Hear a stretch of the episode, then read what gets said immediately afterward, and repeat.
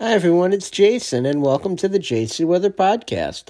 It's Sunday, March 21st at 11:30 p.m. and we are just a half hour away from capping out what will be a great weekend of spring. We had wall-to-wall sunshine both days and today in New York City we made it up to 59.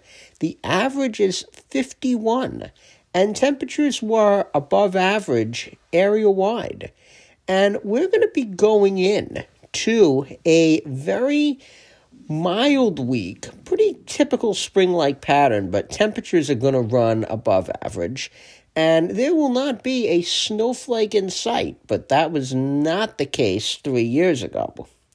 So this week we're going to start out with our area under a big ridge of high pressure. The high is actually going to be centered to our east and we're going to have this light onshore flow, and that's going to start strengthening. So, this is all going to result in temperatures running above average, especially for New York City, less so across the South Shore and the East End.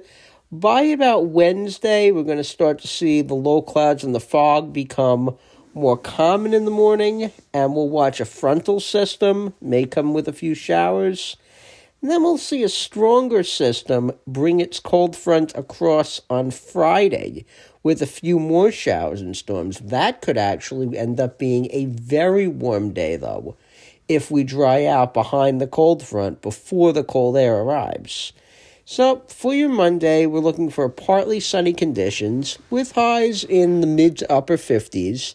Again, cooler further east, and lows in the mid 40s.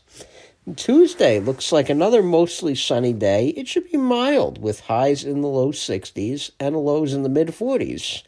Now, Wednesday, we're going to start with a San Francisco start. We'll be foggy, we'll have a few showers around, and it's probably going to stay mostly cloudy through the bulk of the day with that onshore flow and a frontal system moving through. And we'll only make it into the upper 40s. That'll be the cooler day this week with lows in the upper 40s.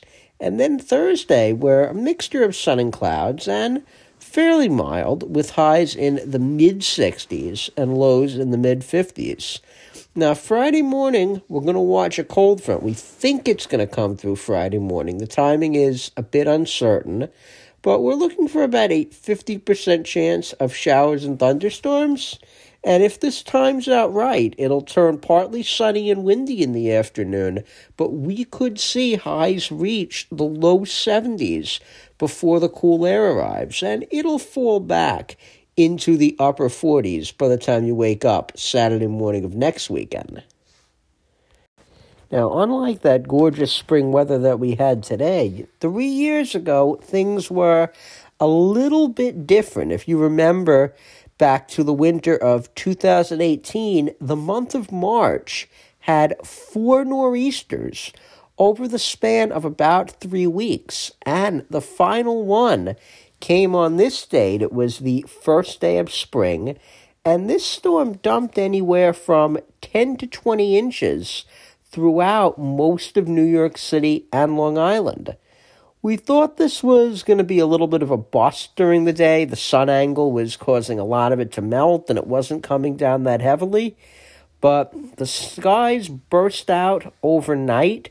We saw rates of two to four inches an hour, and many areas picked up a foot of snow in just a few hours. Some of the more notable totals are in Patchogue with 20.1 inches, Terryville with 19.7, North Babylon with 18.7, Jericho had 15, Garden City had 13, Central Park had 8.4. They always seem to be a little on the low side, but that was an incredible winter, and this really was an incredible storm, if you recall it.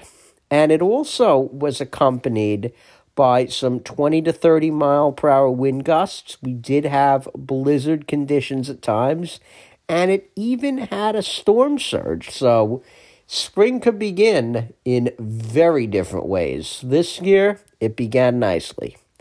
I'm Jason, and thank you for listening. You can find out more by going to jcmeteorologicalservices.com or on Facebook at JC NYC in Long Island.